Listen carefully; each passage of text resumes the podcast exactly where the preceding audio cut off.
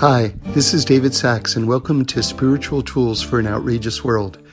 Every week we do a little couples therapy between us and God. It's a chance to deepen and explore our most important relationship. Okay, I'm glad you're here. We have the epic confrontation between Yaakov and Esav, the two brothers. There's a, a wrestling match with an angel, and there's this amazing diplomacy, which the rabbis used as the model to deal with all sorts of critical negotiations in terms of the welfare of the fate of the Jewish people. They use this encounter between Yaakov and Esav as the blueprint. So there's endless historical value in digging in and, and studying this. But the aspect that I want to focus in on is we know that the Sar Shel Esav, this ministering um, angel of Esav, Rashi says very clearly that this is the Yetzer Hara, this is the evil inclination. As such, everything is worlds within worlds. We just said that that this encounter is a model for how we deal with different governments, but also it's the model for how to deal with your own negative inclination.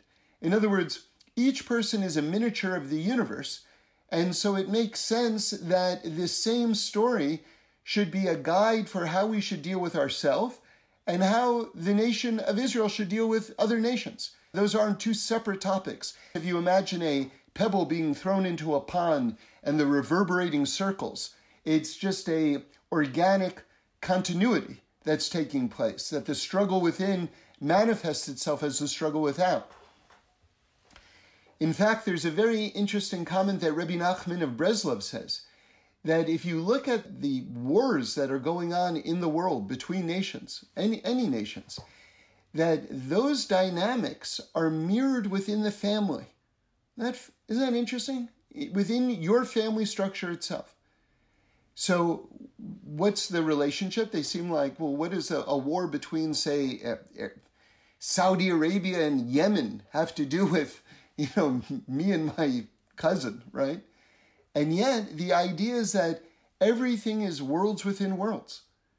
So you've got yourself, you've got your family, you've got your community, you've got your nation, and then you've got the other nations of the world. And that there is a continuity between all of those things, and that the energy reverberates inwardly, outwardly, and everything like that an interesting perspective. But again, the idea is that in this battle between Yaakov and Esav, we have a roadmap for how to deal with ourselves and how to approach other nations in terms of diplomacy and making peace. And before we start to get into all the particulars and all the strategies of how to kind of deal with our own negative inclination, I just want to begin where the Parsha itself begins because there's something that I think is absolutely fascinating. Again, on the level of diplomacy, but also I think very heartbreaking as, as well. So, if you remember, just to set the scene, last week's Parsha, Yaakov has been dwelling in the house of Lavan for 20 years. And again, Lavan is just the worst of the worst. You know, Kabbalistically, we say that he's the reincarnation of the snake from the Garden of Eden, and then becomes reincarnated again as Bilam, right, who tries to curse the Jewish people. So, so Lavan is really just the bottom.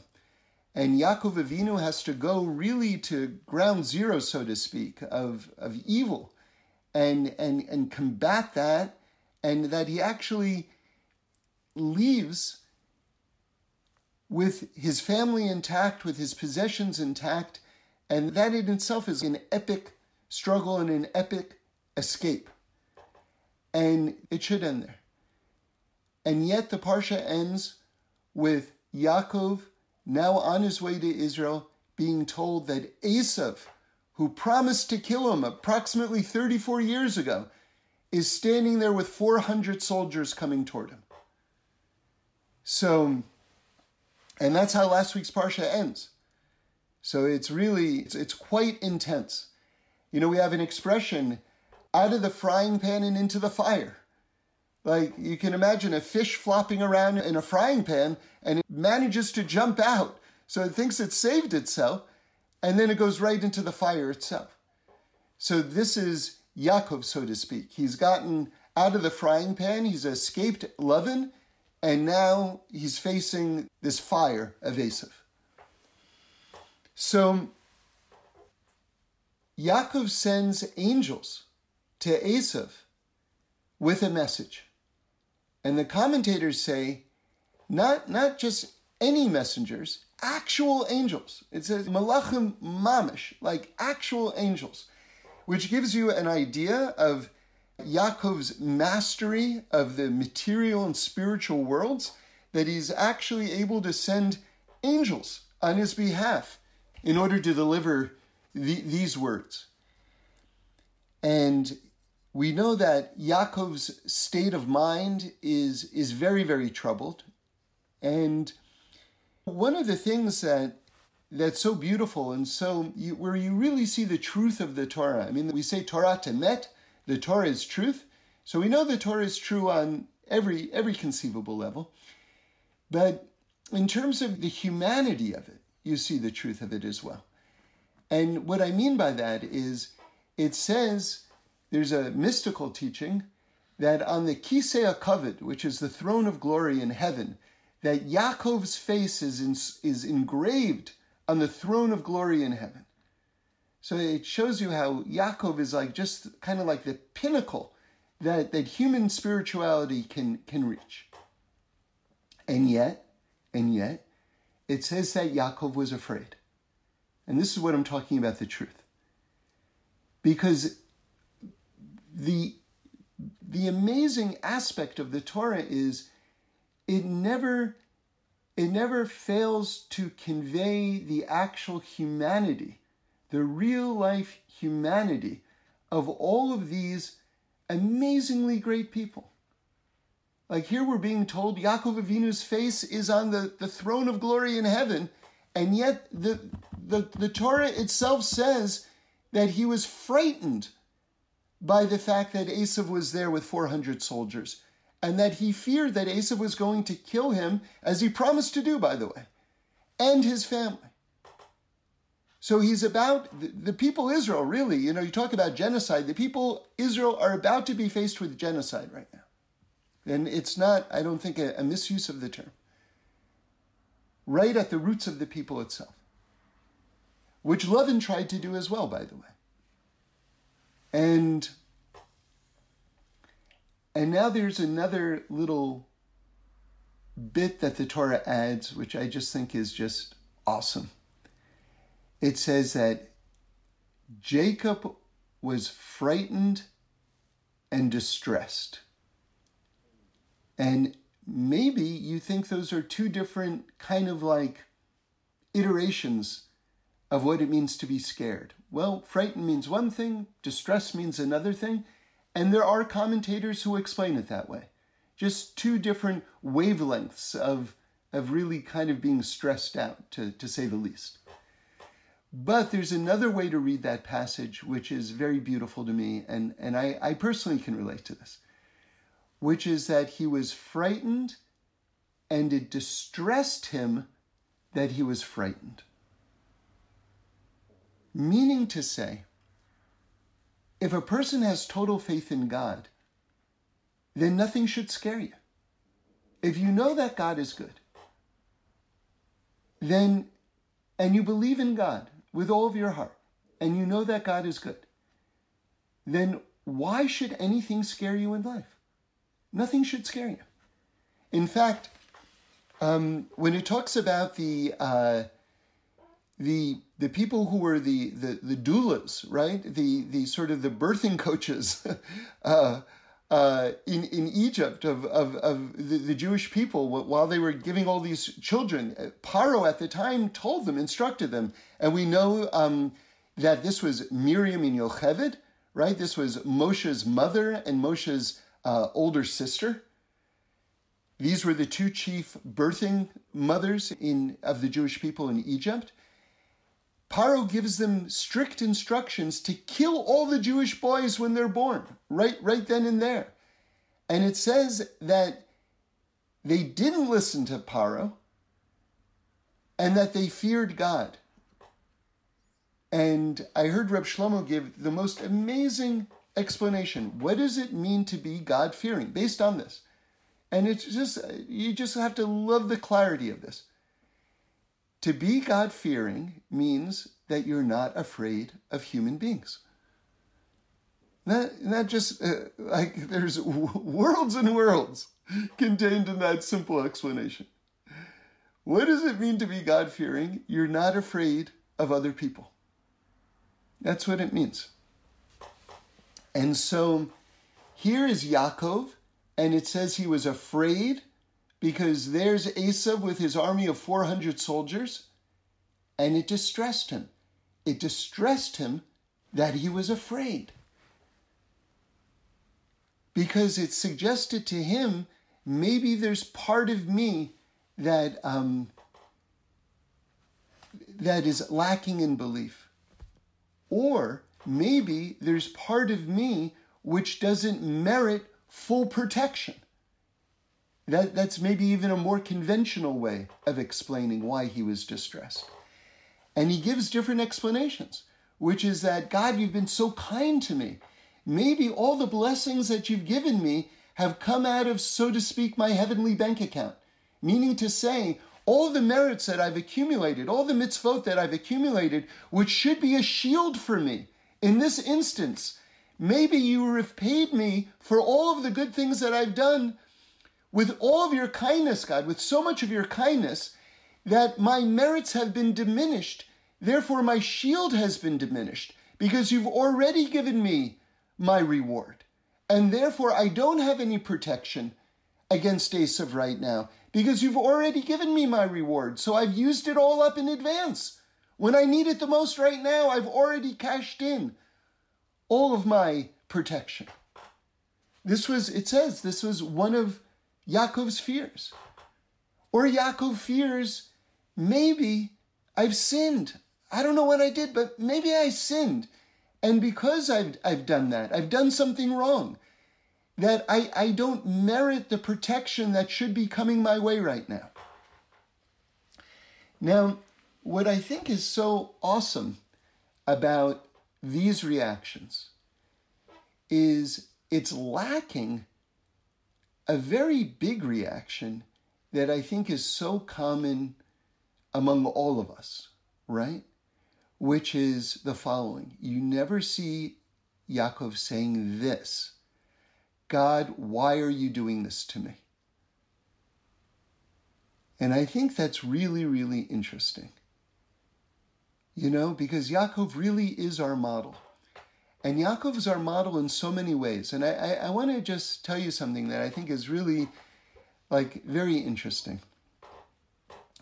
There are a lot of glamorous things uh, I'm talking about in terms of like just epic spiritual, like amazing things that you see among, that you see by Abraham, that you see by Yitzchak, that you don't see as much by Yaakov.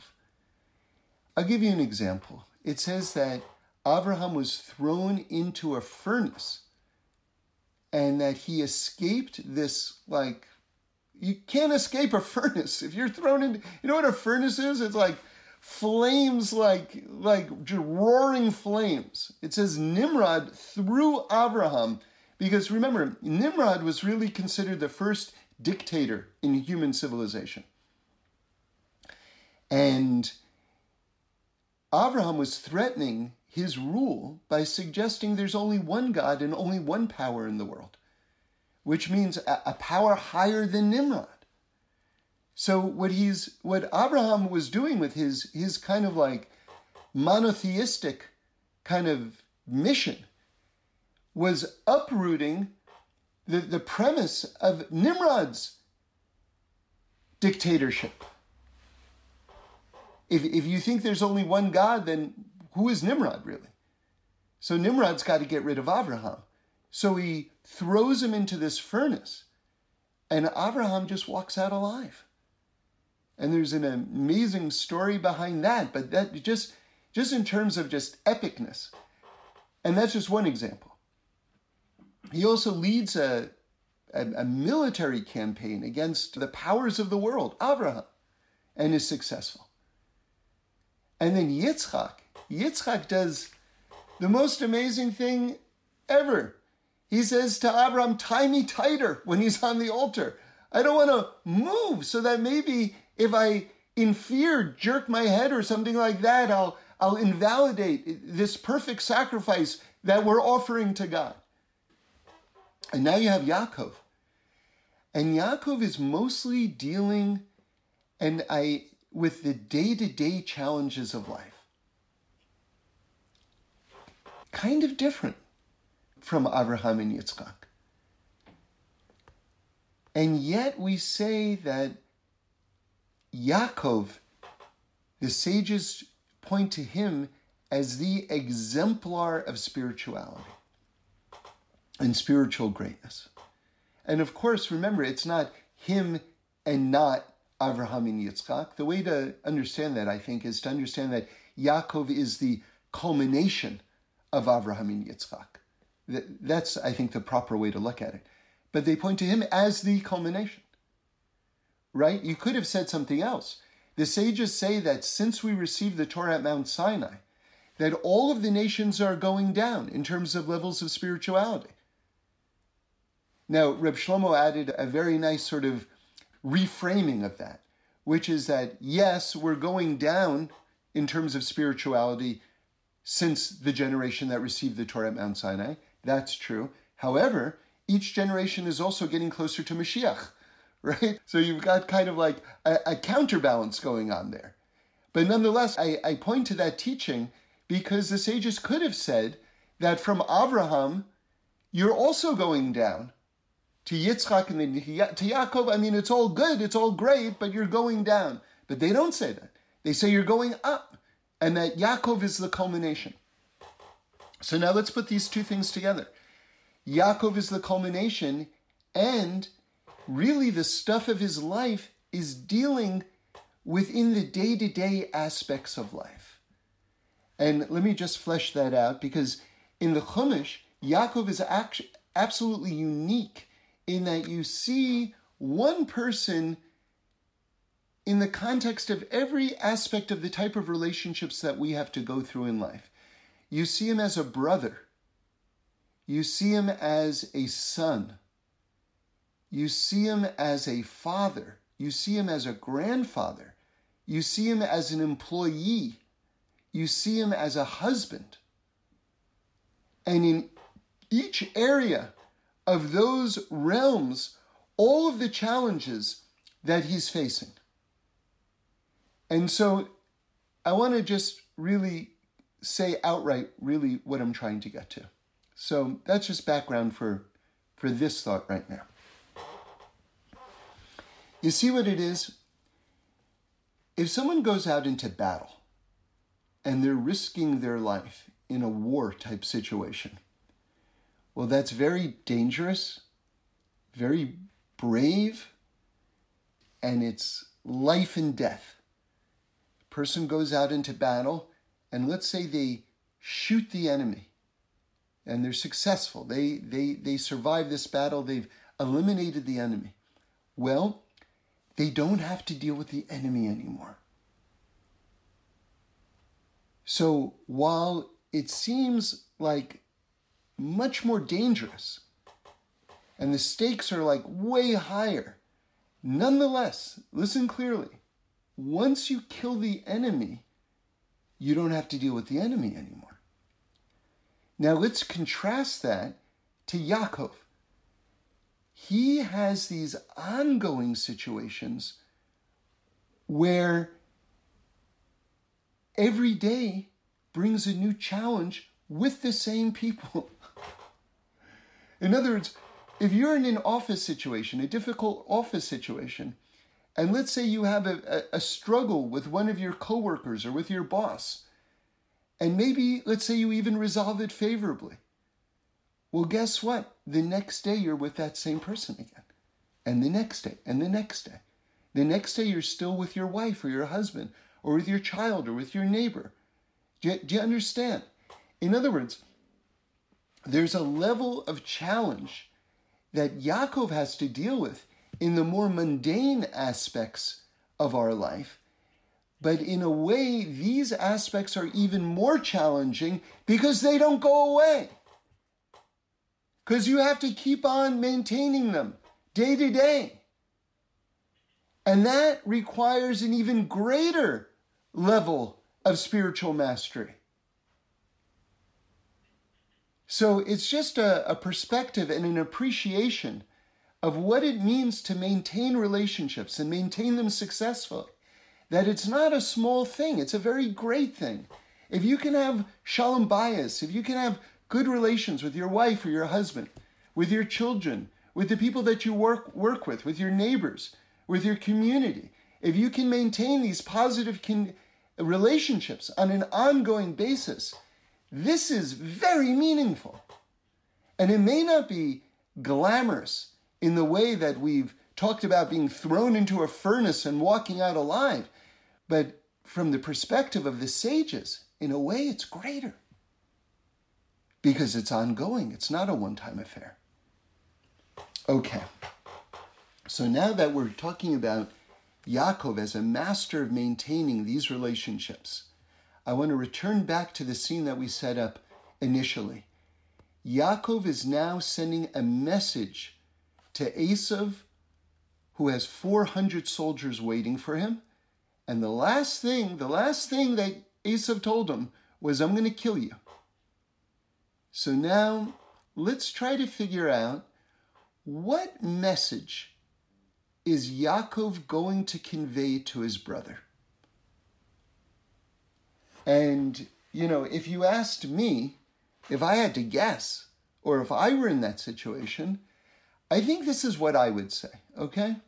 I think I would say, um, uh, please let there be peace between us. We could play with the wording of it, but I think that would be the, the message that I would send. Or, um, whatever happened in the past, I apologize for, perhaps but I want to be friends moving forward? Or can't we resolve this? So all those are in the same area. They're all in the same spirit, right? And I think that would be the normal intuitive message to send to someone who's coming at you with 400 soldiers. Okay? Listen, I'm going to read from the Torah now Listen to the message that Yaakov actually sends. And remember, we're talking about the greatest master right now. Because I think that you'll agree when you hear it, it's really surprising what he says. And there's a lot of commentary on each of these words. But I'm just asking you right now to just listen to the simplicity of the words themselves, okay? So Yaakov says to the angels, Thus shall you say, to my Lord, to Esav, So said your servant Yaakov, I have, so, I have sojourned with Lavan and have lingered until now, right? Because it's been about 34 years. I have acquired, here's the message I have acquired oxen and donkeys, flocks, servants, and maidservants and I am sending to tell my Lord to find favor in your eyes. So, what? No message about friendship, no message about peace, no apology.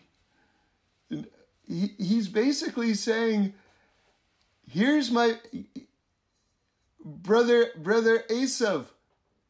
I've got a lot of stuff. I'm really rich. That's the message he sends. Isn't that isn't that surprising? Isn't that interesting? What was he hoping? Now clearly, clearly he knows that this is a life and death situation. How, this is our next question. How does this message serve Yaakov's interest? How does this message help save Yaakov's life? Just telling Esav that I'm really rich.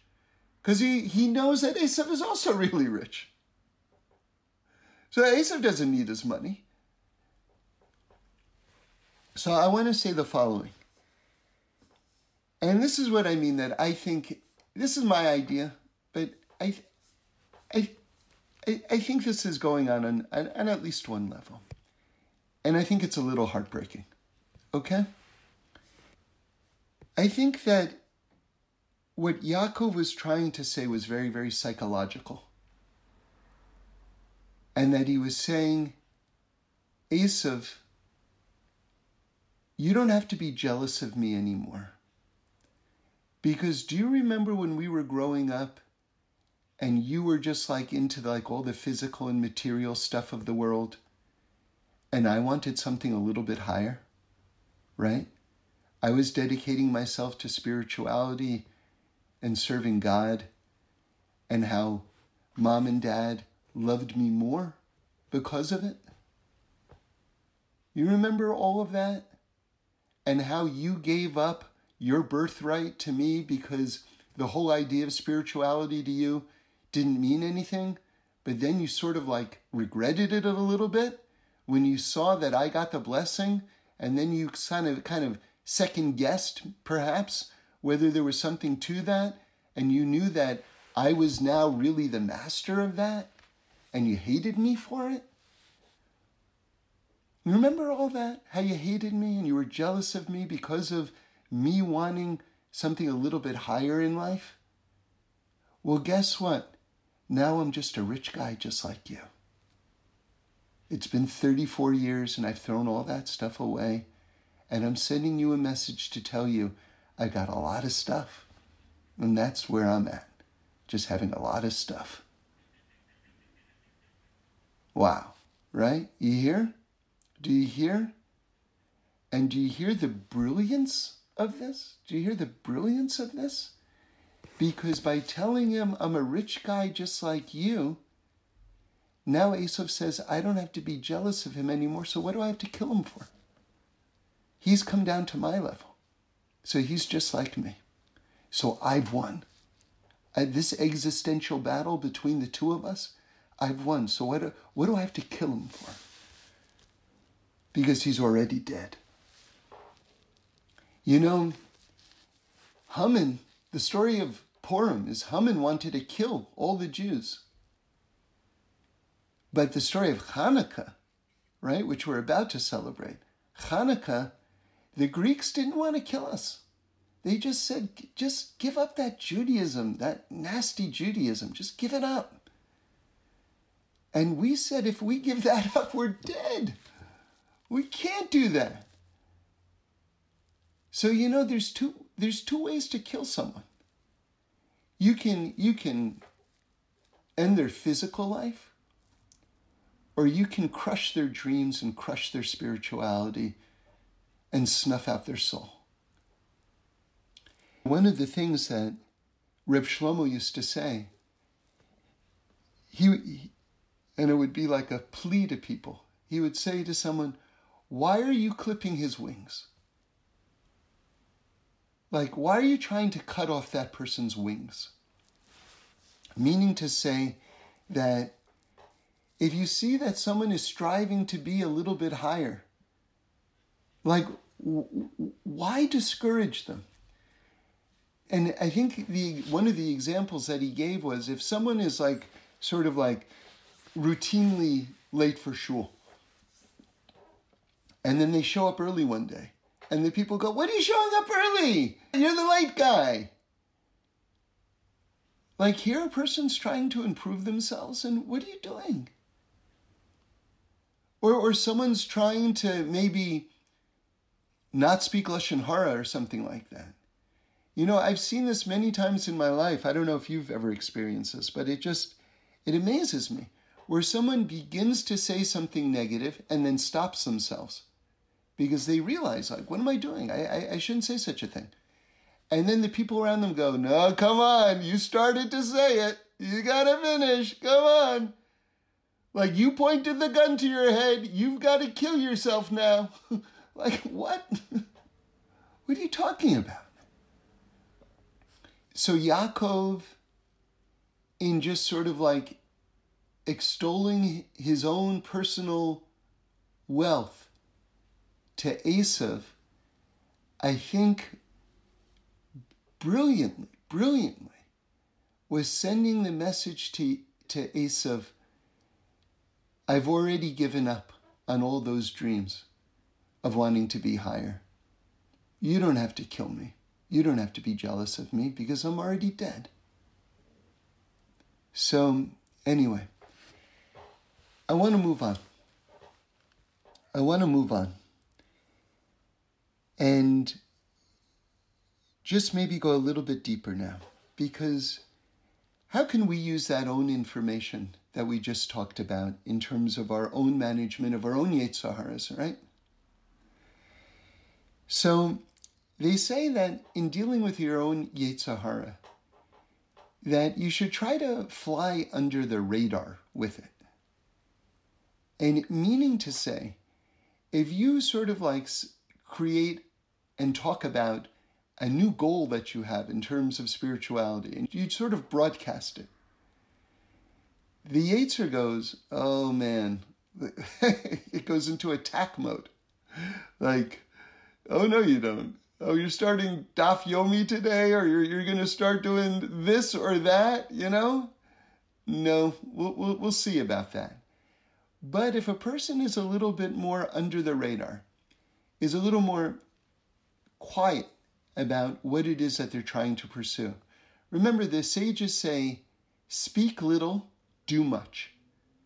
And that's especially true when it comes to achieving spiritual goals. If you have a goal for yourself, don't talk about it so much. Just do it. And if you can not even talk about it at all, that's even better.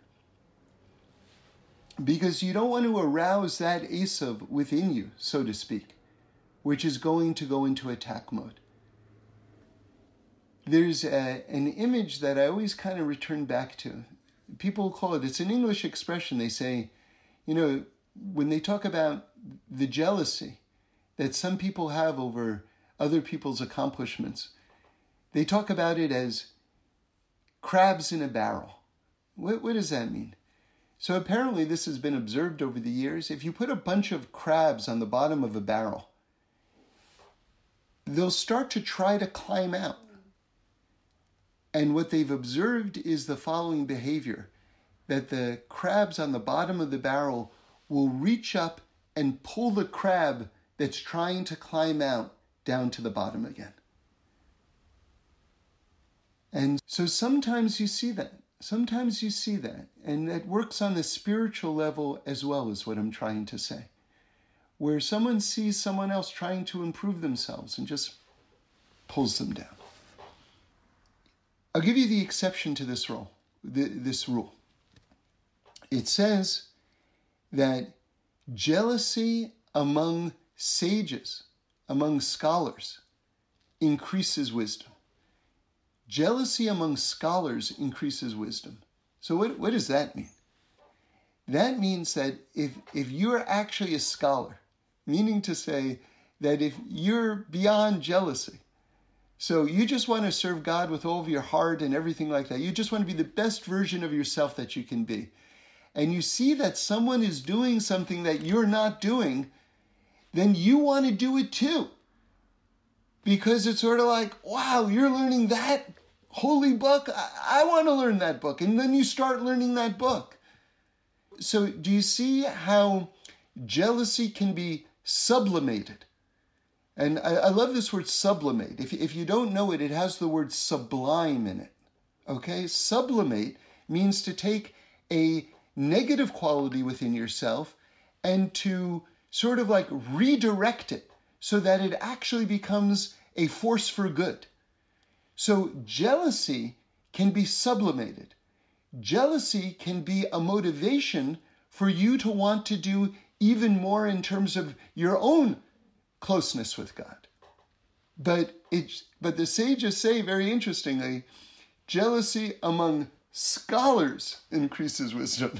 In other words, to be eligible for this type of uh, personality improvement, you yourself have to already be holding on the level of a scholar in order to be able to handle and redirect this type of jealousy in a spiritually productive, positive way. Okay, so I want to keep on. I want to keep on moving on, and I want to talk about. I want to talk about this wrestling match between Yaakov and Esav, and just in terms of the mechanics of the, the story itself, of the events that took place, it's just fascinating to think of it in this way. Everybody knows that the, the night before Yaakov finally has his epic confrontation with Esav himself, that he wrestles this person that just appears out of nowhere. Yaakov is all alone. He's sent his family in two different directions so that if Esav attacks one camp, at least the other camp will survive. So, so with that in mind, Yaakov is all alone. And the Torah just says, just very abruptly, Esav was, uh, rather, the Torah says very abruptly, Yaakov was all alone and a man shows up. Who is this man? It doesn't say. And then they wrestle all night long. And it says that the dust from their wrestling match reaches all the way to the throne of glory. And then the commentators say that this was the Sar Shel Esav, the ministering angel of Esav that Yaakov was wrestling with. So this is fascinating because before their physical meeting the next day, when they become face to face body, body wise, you have this meeting that precedes that where Yaakov is fighting the forces of evil itself. Fascinating, right? So there's a spiritual meeting and battle that takes place before the physical meeting. And I'd like to suggest one thing, and I'm going to throw out a, a bunch of things about the wrestling match in a moment. But I just suggest one thing that came to me, which is that before Esav essentially abandons his mission and the role that he could have played among the Jewish people. Remember, Esav was supposed to marry Leah, and Yaakov was supposed to marry Rachel. And when Yaakov acquires the birthright, all of a sudden he also requires, rather, when he acquires the birthright, he simultaneously acquires all of the work that Esav was supposed to do in this world, spiritually speaking. Which is why, in that context, why Yaakov now has to marry Leah and Rachel. Do you understand? Before, Esav was supposed to marry Leah, and Yaakov is supposed to marry Rachel. But now that Yaakov has the birthright, and Esav is no longer in the picture, people of Israel speaking at this point. Now Yaakov has to do all of the work of Esav and also has to marry Leah. So this is fascinating because I would like to suggest in taking on all of the work that Esav had to do, he also had to take on a little bit of Esav himself. And with that in mind, what I would like to suggest some of the commentators say that what was this wrestling match? So I told you, like the the the normative way of understanding it is that it was a wrestling match with with the angel of Esav. But there are those who say that Yaakov spent that entire night wrestling with himself. Now, how do you reconcile these two opinions? That Yaakov is wrestling with himself on the one hand, And Yaakov is wrestling with this foreign entity, the angel of Esav. And what I would like to suggest, based on what I was just saying, is the following. Here's a reconciliation. That in taking on the job of Esav in this world, Yaakov had to take on a little bit of himself. And so Yaakov was wrestling with himself. But what was he wrestling with? To get the final aspect of Esav out of himself. So that's another way of understanding this wrestling match. Now, I heard something amazing. You ready for this? In the name of the Rashbam, now, he's a, a Rishon, so that's going back a thousand years, and a very, very amazing, very, you know, great commentator of Torah. He says something radical. You know, people, this is not a, you don't hear this opinion a lot. You ready for this? That the angel was re- wrestling Yaakov because Yaakov wanted to run away. Can you imagine? Can you imagine? And this is said by a, Rishon, a Rishon, one of our great, great Torah commentators. And that the angel was making sure that Yaakov confronted this very scary situation, this very, very scary situation. And again, here you see the humanity of our Torah giants. And it's another, it's just another compelling example of the truth of the Torah, like I was mentioning earlier. Because you see what it is? If you were writing the Torah just as an advertisement, and as opposed to recording true, actual events, which we say, of course, the Torah is, you wouldn't include unflattering things about your greatest exemplars. You would, you would edit them out. You simply would not include them. And the fact that the Torah includes all the flaws of all of the great people is evidence that these were real people. And of course, it's instruction for us of how to address our flaws and our weaknesses. And so, so this story of Yaakov is just this amazing example for us to be courageous in our own lives and not to run and to face whatever challenge we have to face head on. And it will always be scary as it was to Yaakov. As it was to Yaakov. Okay, so now they're wrestling with each other. And there's a special moment after the wrestling match, a couple of special moments. So, the first special moment that I want to touch on is Yaakov says something like, Wouldn't occur to me to to, to ask this question to the person or the spirit that I'm wrestling with all night. But, but Yaakov asks, What is your name? And the answer is even more fascinating. The angel of Esav says back, Why do you ask me my name? and so you could you could like read that as being very evasive. what do you expect from the, you know, the incarnation of evil? What, of course, it's going to be evasive and not helpful. It's going to say, "Why do you ask me my name?" But I saw from one of the commentators an amazing, amazing, amazing answer. Listen to this: that the angel was not being evasive at all that he was actually giving, giving a very straight answer to Yaakov's question. That the name of the angel is, Why are you asking me my name?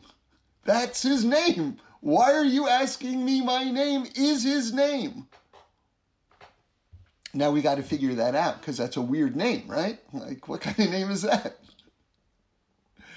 Well, it actually makes tremendous sense, and there's a very big practical lesson in this for us.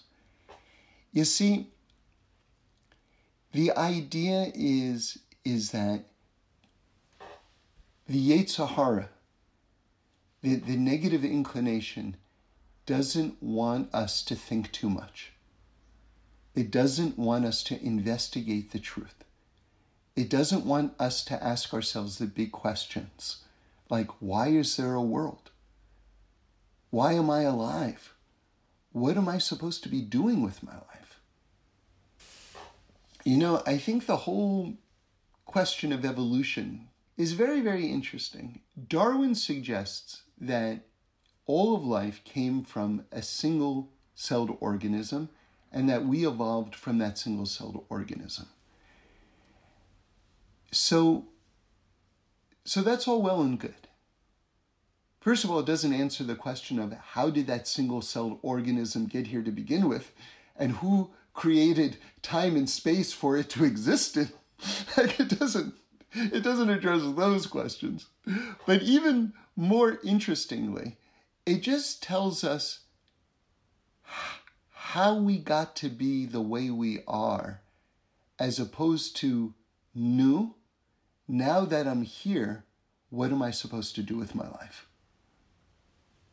And, you know, it's nice to hear a compelling scientific explanation of how I got to be here. But you know something? That doesn't get me to tomorrow. What gets me to tomorrow is why am I here and what am I supposed to do with my life now that I'm here?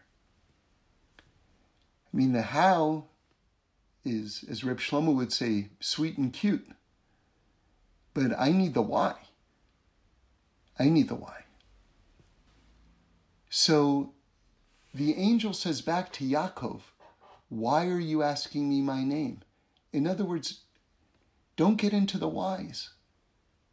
Because if you start answering those questions in your search for truth, then what happens to me? Like, I'm just supposed to block you from that. You're just going to defeat me if you start asking the whys. So, therefore, the name of the angel of the Yetzer Hara is, Why are you asking me my name? In other words, don't investigate further. Don't do it. Don't do it. But of course, we're supposed to do. And that's why we're here is in order to do that, to ask exactly why, why, why is there a world? Why is there a me? What am I supposed to be doing with my life? This is exactly what we're supposed to be doing. And by the way, you see this pattern in the Torah. It's not just here.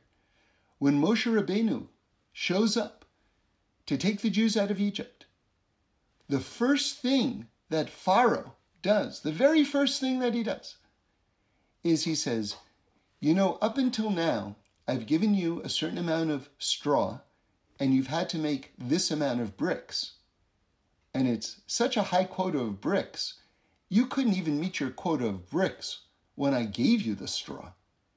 And now that this troublemaker who wants to take you out of Egypt and take you out of slavery and get you the Torah at Mount Sinai has shown up, you know how we're going to deal with this?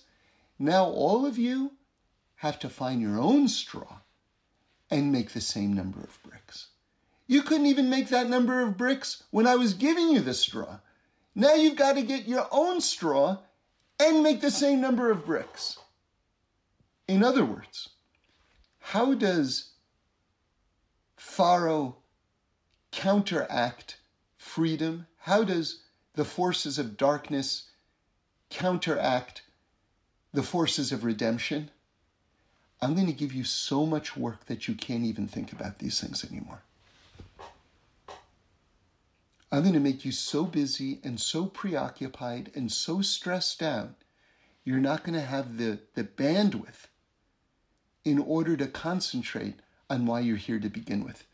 Because you're just going to be so busy surviving that you're not going to be able to have the luxury or what you consider the luxury of thinking about these things anymore.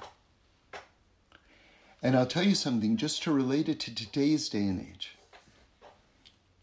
We've got so much time on our hands, relatively speaking, relative to earlier generations. And, you know, it's, it's, a, it's a weird way to describe it, but I almost feel that we're living in a dictatorship of being entertained. Like, like it's it's it's like let's just keep just keep dancing, keep dancing, keep the lights flashing, keep the sensation that you're in the middle of a casino in Las Vegas going with all of the bells and the ringing and the sound of money coming out of every you know, slot machine all around you. Just keep that going so that everyone's head is just turning and distracted and everything like that. Don't put any clocks. You know, there are no clocks in a casino because they don't want you to keep track of time. Don't keep track of the fact that the clock is ticking and we've got a certain number of years in this world. Don't keep track of that.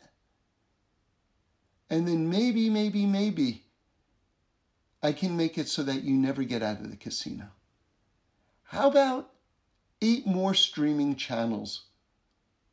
How about how about more TV than you can possibly watch and it's going to be better than all of the TV of the last 50 years all at once. How about that? How about you're never going to have to leave your house again and interact with another person. Lest you learn something from your human encounters, right? We'll just keep everything so that it's going to be so good. You don't even have to leave your house for food anymore. You've got 10 different companies competing with each other with discounts and coupons to bring the food to you so that you never have to leave your room. So, so, one of the ways of evaluating how much good is available is by looking at how much challenge there is in your current situation. Because there's going to be a correlation between the degree of challenge and the amount of good that's on the table. Right? Like, let's just revisit the idea You've got more work than you ever had in your life. You got to get the straw and make the bricks. But what's the counterbalance? Moshe Rabbeinu is there to take you out of Egypt and give you the Torah. So if we've got all these societal forces today overwhelming us to this extent, it must mean that there's a level of good that's available to enter the world that's equally epic. It has to be. It has to be. Which means that the, to the extent that we exert ourselves right now, there will be tremendous benefit for ourselves and the world. Okay. So now I want to go on to this next this next idea from the wrestling match which is seemingly coincidentally, seemingly overly coincidentally, and we're going to see in a moment that it's not a coincidence, okay? Seemingly, the angel of Esav, right, says, You have to let me go because it's my turn right now to praise God in the heavenly choir. And according to this, this angel that was that was wrestling with with Yaakov never had its turn up in heaven to praise God. And so so it's got to go cuz now it's dawn and it's got an appointment in heaven to praise God. So this angel is keeping this appointment, right? But isn't it weird that it just happens to be that this angel, that today is its day, that it's got an appointment with God to praise to praise him in the in the in the heavenly spheres? And it's just got to go? Like that's like a little bit weird. So the explanation is is that it's not a coincidence at all what you have here is a direct application of cause and effect now i'll explain it listen listen to this what was the angel of Esav doing? What is opposition? Because it stands for opposition in general. What is opposition doing in the world at all? It's only there so that we can face it and overcome it. And then it's accomplished its mission. In other words, very fundamental idea here we don't say that there are two powers in the world. The premise of Judaism, the foundation of Judaism, is that there's only one power, which means there's not God and the devil battling it out, who's going to win, right? That's another religion. That's not our religion. Our religion is that all that exists is God. God is the only power. And we don't say our religion is is better than your religion because our God is stronger than your God. We say there is only one God. There is no other power. So if that's the case, what is evil doing in this world at all? And the, the answer is evil works for God. Meaning to say, meaning to say, that when the Satan, so to speak, remember it says in Gemara Baba Basra, Baba Basra that that the all all forces of opposition are one force. It's just one spectrum. So the Yetzer Hara, the negative inclination that attacks us individually, the Malach HaMavis, right, the, the angel of death which attacks our body, and the Satan, which is the heavenly accuser, it's all one thing. It's one energy. But we're just giving it different names because it's operating at different stratas of reality.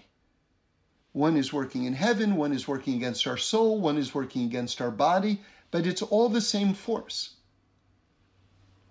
Now, this force works for God, and I'm going to tell you how in a moment.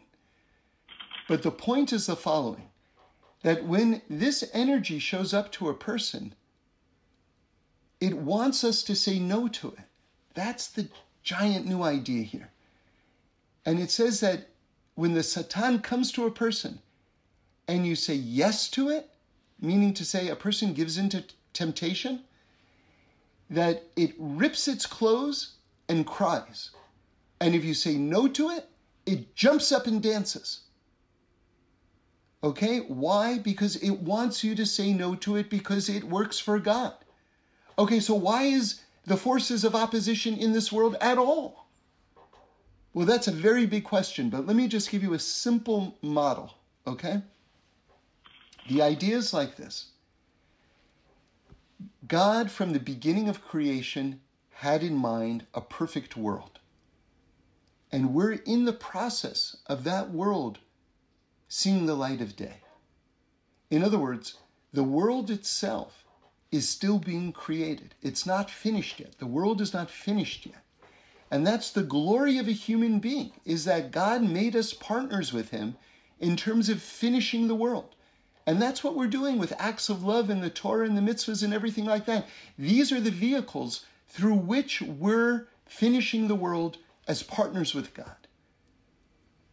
Okay, now listen carefully, because here's how it breaks down. Opposition comes to a person. A person faces that opposition and by overcoming it, emits light from their soul that fills the world and brings the world that much closer to the redemption, to completion. That's it. I'm going to say it again because this is the basic model. We're driving toward redemption, okay? But the road to redemption is filled with obstacles when you face an obstacle in your life, it's so that you can emit light from your soul in order to light up the world that much more and to bring the world that much closer to the fullness of light that we call the perfection of the world itself. So it's not a coincidence when this angel, which represents evil, is represent is is is defeated by Yaakov, and then all of a sudden says, I got to go to heaven to praise God because its mission is now complete. It was only here to be defeated. And once it's defeated, it's done what it was supposed to do, and now it can go up and report the good news. I did it. You did it, God. We did it, humanity. We did it. And that's what's being played out here. So you have in this wrestling match a microcosm of the entire spiritual work of humanity till Mashiach comes is happening in this wrestling match.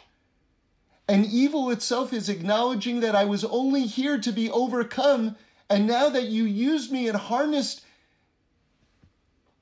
the energy of opposition appropriately, now that you faced opposition and overcame it, which is the only reason why I was here to begin with, I can report to God the good news that you did your job, I did my job.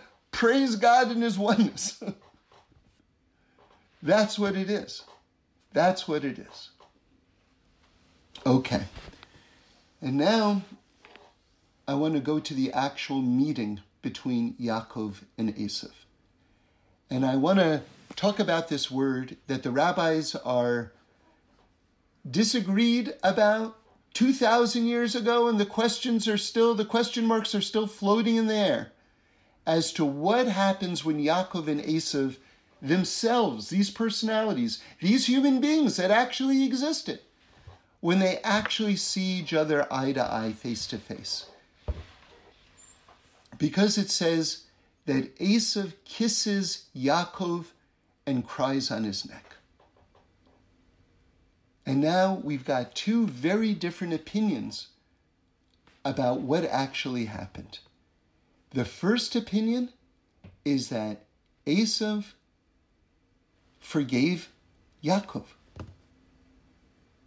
And that he says to him, if you look in the Rashi, he says to him, keep what you have. And if you look at the Rashi there, it says, keep the blessing, the blessing of the firstborn. In other words, this knotty issue that was between them, Esav straight on addresses it and says, Let's forget about it. It's yours, you have it, it's yours, don't worry about it. Amazing. So, this is the version where Esav genuinely forgives Yaakov and kisses him and cries, and it's this beautiful moment of reconciliation. And now we have another opinion, which is that the battle doesn't end. And the reason why we're even suggesting this second opinion is because there's a scribal tradition, and this is rare in the Torah, by the way, to put dots over a single word. It usually doesn't happen, almost never. But there are dots over this word for kiss, which is the rabbis, the sages' way of saying, look more deeply into this word because this word isn't telling the full story. And ac- according to this version, the enmity, the battle between the two of them persists and doesn't end. And according to this version, the Medrash teaches that Esav went to bite the jugular vein of Yaakov to kill him, and that was the kiss on his neck and there was a miracle, and Yaakov's neck turns into marble. Esav breaks his teeth and cries from the pain. So when it says that Esav kissed his neck and cried, a whole nother story is being conveyed. And perhaps there's a reconciliation between the two of them.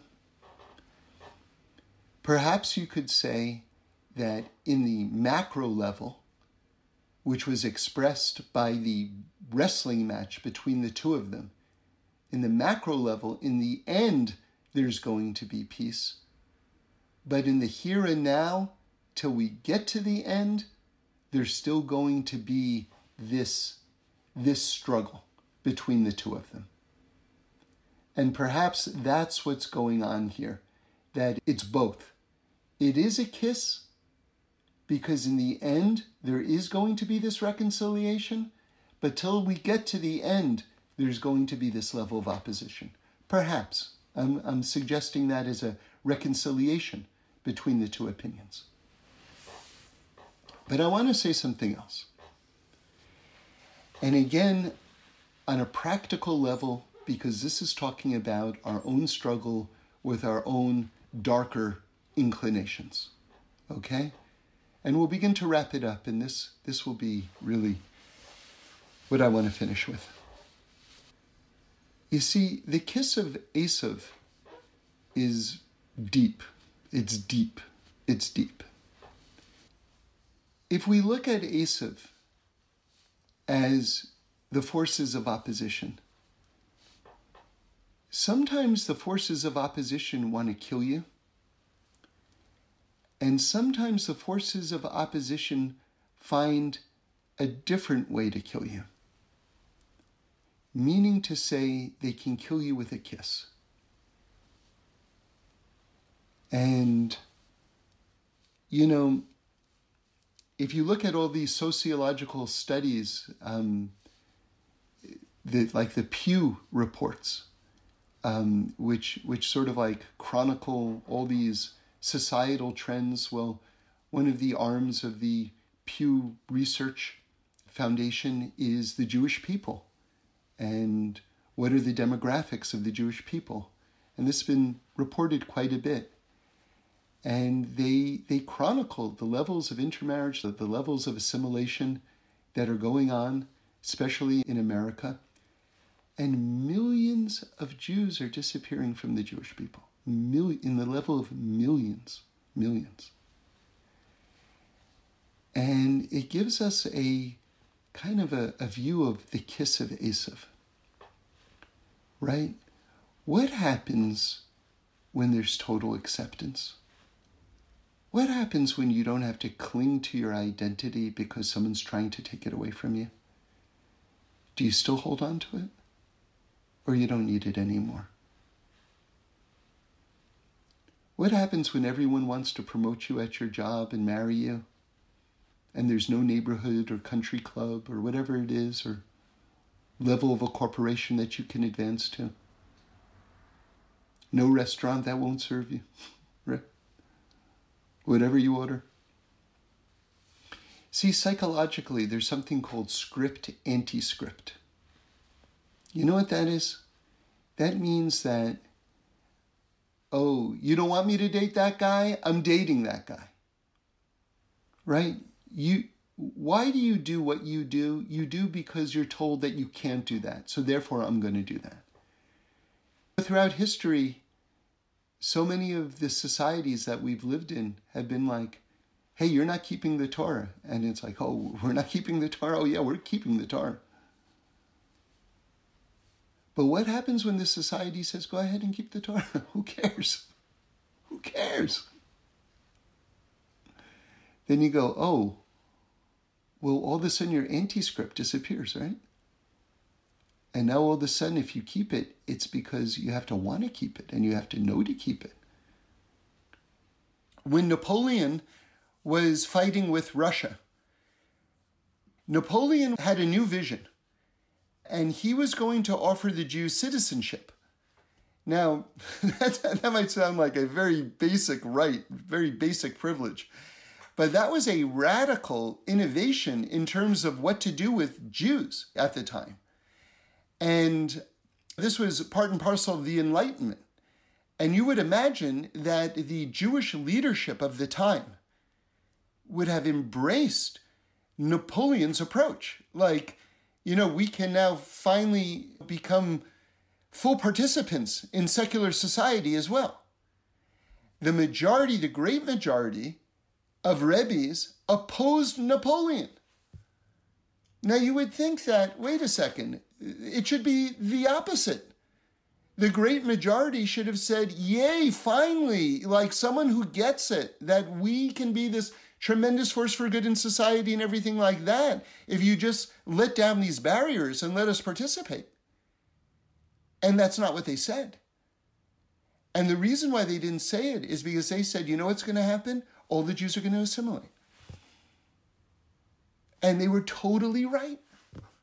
They were totally right. And we see based on just look, look at today's society. You, you see the validation that their vision was right. Now, why this is so troublesome is because it shouldn't be this way. Getting back to this idea of script anti script, that we shouldn't be clinging to our traditions and to our mission just because someone says, "Oh, you can't do it." Oh, you oh, we can't do it? Well, we're going to show you that we can do it. Like it shouldn't be a it shouldn't be like that. It should be that we are passionately committed to this vision and to the extent that we don't have any obstacles, we can be even more effective in terms of our mission. Not that we should abandon our mission you know, once someone tells us that, you know, hang out with us. So, so you see a very contemporary, um, a very contemporary battle, so to speak, being waged right when Napoleon shows up to begin with. And you know, it's so prescient what the what the Rebbe's understood where the Jewish people were at. Now, again, there's only one way to battle this through education and through joy. Knowledge and joy. Or I would even say, if you had to get rid of either knowledge or joy, or prioritize them, I would put joy first. Because when you feel good about yourself and you feel comfortable and secure and you feel like this is who I am and this is what I want to be and this is what I'm doing, that just cuts through everything. But the truth is is that in today's day and age, I think most people can't get to that joy unless they understand what the mission is. And they can't get to the mission unless they've got a degree of education. So this is why this is why Talmud Torah, the study of Torah is oxygen. It's absolutely oxygen. You know, ideally, you don't go a day without learning something. And there's so many books, I've mentioned them before, where they're like little axioms of Torah. Um, a, a great example of it is, is bringing heaven down to earth. 365 meditations by the Lubavitcher Rebbe, by Rabbi Tzvi Freeman. Great book. If you don't have it, buy this book. It's short, clear, very deep teachings that you can read. You can read one in less than a minute, 30 seconds, and it'll give you like spiritual vitamins for the entire day or longer, right? So, really, we need it every single day. Remember what I told you from Rabbi Wolfson that, that he's, he gave this example about faith he said, imagine going up to someone and, and asking them, Did you eat breakfast today? And, and the person goes, No, I, I ate breakfast yesterday. like, what, what, what good does it do you if you ate breakfast yesterday? Breakfast is only relevant if you ate it today. That's the only way it's meaningful. So he says that the same thing is with faith. Faith has to be renewed every single day. And just to add to these words, people think that faith is something that you have or you don't have. Like a sofa. Do you own a sofa? I own a sofa. So what do I? I have to buy a sofa every day? Well, yeah. Well, How am I going to enter into my apartment? I already have a sofa. I already have faith. Right? But that's, that is not analogous. Faith is not a sofa. Faith is not a possession that once you have it, you have it. Faith is something that has to be renewed every single day. And how do you renew it? through Torah study. Right? Like we tend to think of faith as this incredibly abstract entity, like, oh, I wish I had faith, and how do you have so much faith? And, you know, this, that, and the other thing. That's this airy thing. It's not. It's not. It's a commodity that be, can be transacted. And the way faith is transacted is through Torah study. This is the kiss of Esav, where I'll put it in shocking terms, where there's so much wealth and there's so much comfort. You know, a person can be strangled to death with a cashmere scarf. It's a little shocking. It's a little shocking. But it's it's real. It's real. That luxury can just make you forget what it is that you're supposed to do to begin with. And every generation has its test. And I think one of the main tests that we're facing right now is the test of wealth, the test of acceptance. And how do you overcome that test? And now I want to say something very practical in terms of our own lives. You got to it's got to be through knowledge and through simcha, through joy. And I'll tell you, you know, the whole Elul, Rosh Hashanah, Yom Kippur, Sukkot, Shmini Atzeres, Simchas Torah, the whole cycle culminates with this seventh Hakafa, the seventh dance on Simchat Torah day around the Torah, right? With the Torahs, right? We're dancing the seventh last, that's the final dance. And I heard from Reb Shlomo the following. He said that the seventh hakafa, that last dance, which is the culmination of everything we're doing, is the fixing of the sin of the golden calf. And what's the connection? Because we danced around the golden calf. So let me just explain it in my own words. The last fixing, the last way that we're supposed to leave Rosh Hashanah, Yom Kippur, Sukkot, and enter the year is with this act on our part, answering this question Where are you deriving your greatest joy in life? Where are you deriving your greatest joy in life? Is it through your relationship with God? Right? Or is it through the luxuries of this world? That's the question. And so we end the holiday, the full holiday cycle with this dance with the Torah itself saying, This is my greatest joy. This is my greatest joy. My greatest joy is you, God. This is my greatest joy. And if that's a person's greatest joy, then at that point they're ready to enter into the, the year. Right? and everything that the year represents, and all the forces of nature, all the forces of opposition, all the forces of incompletion, all the darkness. If you're leaving that that's your greatest joy in your life, then you're going to be able to drive through absolutely everything. Absolutely everything. And you will be triumphant. Absolutely everything. So that's what we end on, at least in this discussion, is the kiss of Esav. If we can make our greatest joy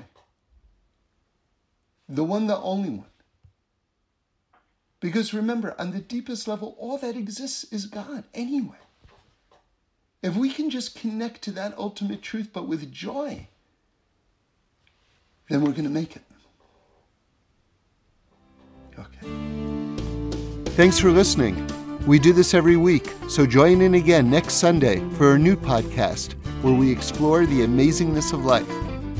And review us and send in any comments or suggestions. I'd love to hear them.